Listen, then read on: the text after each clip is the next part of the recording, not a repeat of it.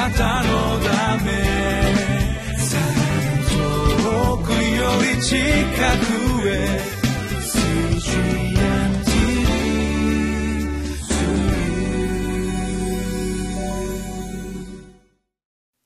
皆さんこんにちは。ミッションエイドクリスチャンフェローシップの牧師関根和夫です。今日は4月29日月曜日、えー、聖書の箇所はヤコブの手紙5章の1節から12節まででタイトルが公平な裁きの日まで忍耐する信仰となっています。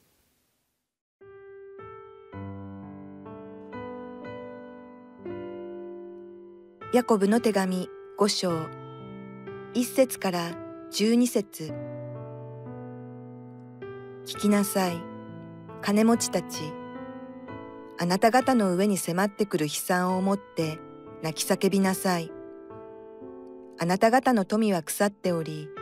あなた方の着物は虫に食われておりあなた方の金銀には錆が来て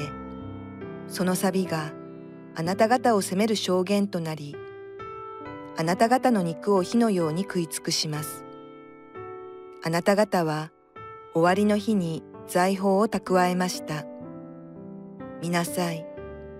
あなた方の畑の借り入れをした労働者への未払い賃金が叫び声を上げています。そして取り入れをした人たちの叫び声は万軍の主の耳に届いています。あなた方は地上で贅沢に暮らし、快楽にふけり、殺される日にあたって自分の心を太らせました。あなた方は正しい人を罪に定めて殺しました。彼はあなた方に抵抗しません。こういうわけですから、兄弟たち、主が来られる時まで耐え忍びなさい。見なさい。農夫は大地の貴重な実りを秋の雨や春の雨が降るまで耐え忍んで待っています。あなた方も耐え忍びなさい。心を強くしなさい。主の来られるのが近いからです。兄弟たち、互いにつぶやき合ってはいけません。裁かれないためです。見なさい。裁きの主が戸口のところに立っておられます。苦難と忍耐については、兄弟たち、主の皆によって語った預言者たちを模範にしなさい。見なさい。耐え忍んだ人たちは幸いであると私たちは考えます。あなた方は予部の忍耐のことを聞いています。また、主が彼になさったことの結末を見たのです。主は慈愛に富み、憐れみに満ちておられる方だということです。私の兄弟たちよ、何よりもまず誓わないようにしなさい。天を指しても地を指しても、その他の何を指してもです。ただ、はいをはい、いいえをいいえとしなさい。それは、あなた方が裁きに合わないためです。ヤコブの手紙5章の1節から12節までのところですけれどもこの5章の1節まあ1節2節3節あたりですね、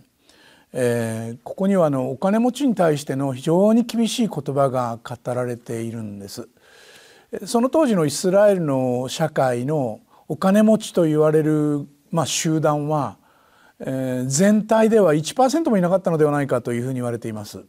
だから本当に一握りの人がもう全体のお金をもう牛耳っていて他みんな貧しかったんですね。で本当になんかこう横暴な、えー、まあ政治家集団であったり宗教者集団だったりしたんだと思いますけれどもお金持ちはほんの一握りの人たちでしかもその人たちのやり方金儲けの仕方は結構悪どかったと言われています。ですからそんなことを前提にこの文章を読んでいくと分かりやすいかもしれません。聞きなさい金持ちたちあなた方の上に迫ってくる悲惨を思って泣き叫びなさいあなた方の富は腐っておりあなた方の着物は虫に食われておりあなた方の金銀には錆が来てその錆があなた方を責める証言となりあなた方の肉を火のように食い尽くします。あなた方は終わりの日に財宝を蓄えました。皆さんあなた方の畑の借り入れをした労働者への未払い賃金が叫び声を上げています。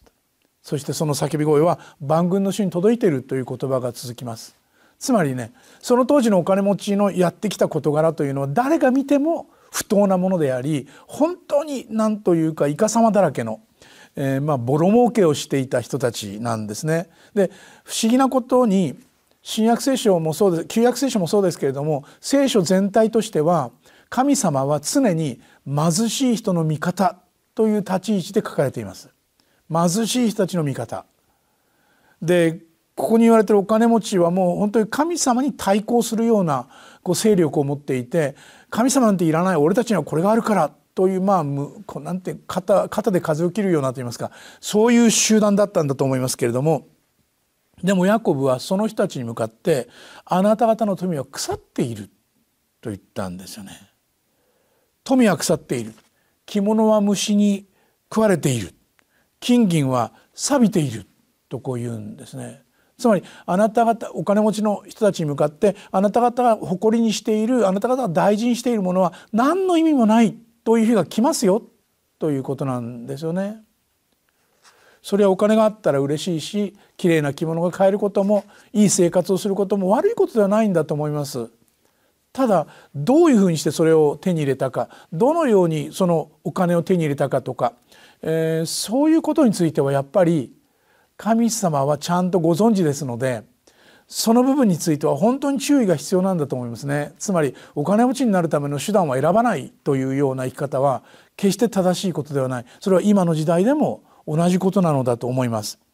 ですから神を捨ててでも金を取るというような。神の言葉なんかどうでもいいけど金儲けのために全部とその生き方は決して聖書が喜ばない聖書が教えていない。神が喜ん喜ぶことのない生き方として聖書は書いているんですね。で最終的にはどんなにお金があってもそのお金は神の前での平和を買うことはできないし神の前での許しを買うことはできないし永遠の命を買い買い取ることができないもっと極端なことを言えば神の祝福をお金で買うことはできないあなたの持っているどんな宝物を見せても神との間での祝福をそれで買うことができない。これは結構厳粛な事実だと思いますね。この世の中ではお金があったら便利です。ほとんどどんなものでも買うことができる。でも神との関わりにおいては日常生活においても神との関わりにおいてはお金がどんなにあっても神が用意している祝福をお金で買い取ることができない。私はそれをしっかり知る必要があると思います。そして後半の部分はどちらかといえば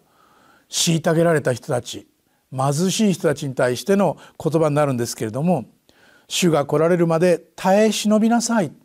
という言葉がまあ中心的な言葉となっています。耐え忍ぶのだ。心を強くするのだ。主が来られる日が近いから。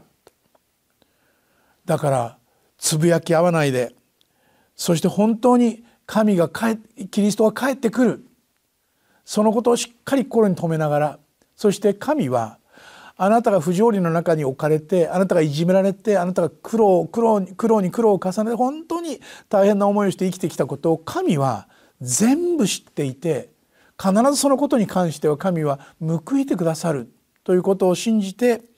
耐え忍ぶのだとヤコブは言いました。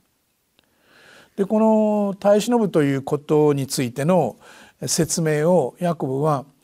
え農夫が実りを得るということのために種をまきその後雨が降り風が吹きあるいは嵐がやってくるあるいは夏の日照りがやってくるそういうことをずっと耐え忍びながら収穫の日を待つ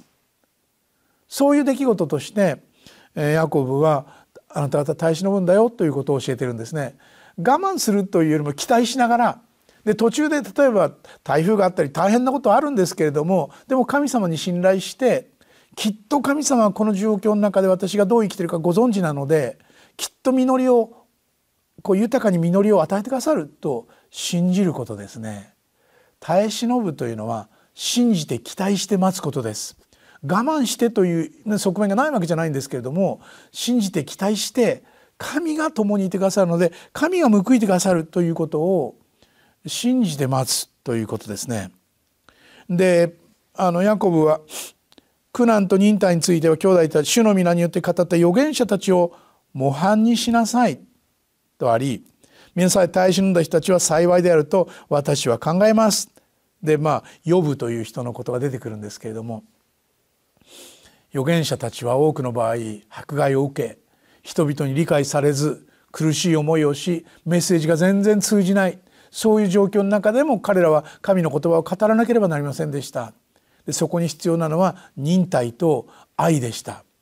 で彼らはそれを全うしたわけですね。でヤコブはあなた方もそうありなさいというのです。それはもう苦しくなってもう神様なんか知らないって言いたいことがあるかもしれないし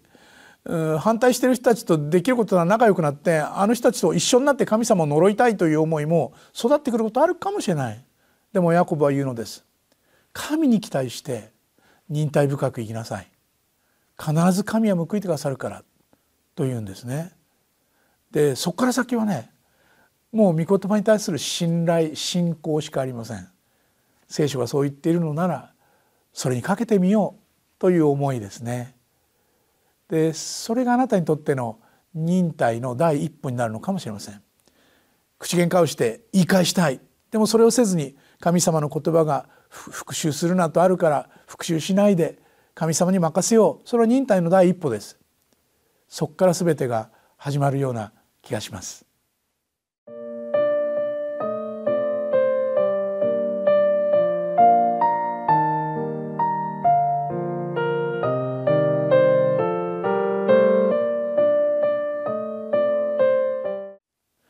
ヤコブの手紙5章の1節から12節まで。また改めてぜひぜひあの個人個人でゆっくり読んでいただきたいんですけれど公平な裁きの日まで忍耐する信仰、えー、不当な扱いを受けても神様にお任せして神様に期待しながら忍耐深く生きる。お金が全てではないということを心にこうしっかり語りながら、まあ、誠実に生きてその自分の取り分をしっかり受け取る必要はありますけれども悪いことをしてでも何でも金儲けのためという言い方をやめなければなりません。忍耐して神の祝福を受け取るように一言になりましょう。恵み深い天の父なる神様忍耐深くありますようにそしてどうぞあなたに期待しあなたの言葉に期待して生きられますように導いてください。主イエスキリストの皆によってお祈りします。アーメン。あなたのため遠くより近くへ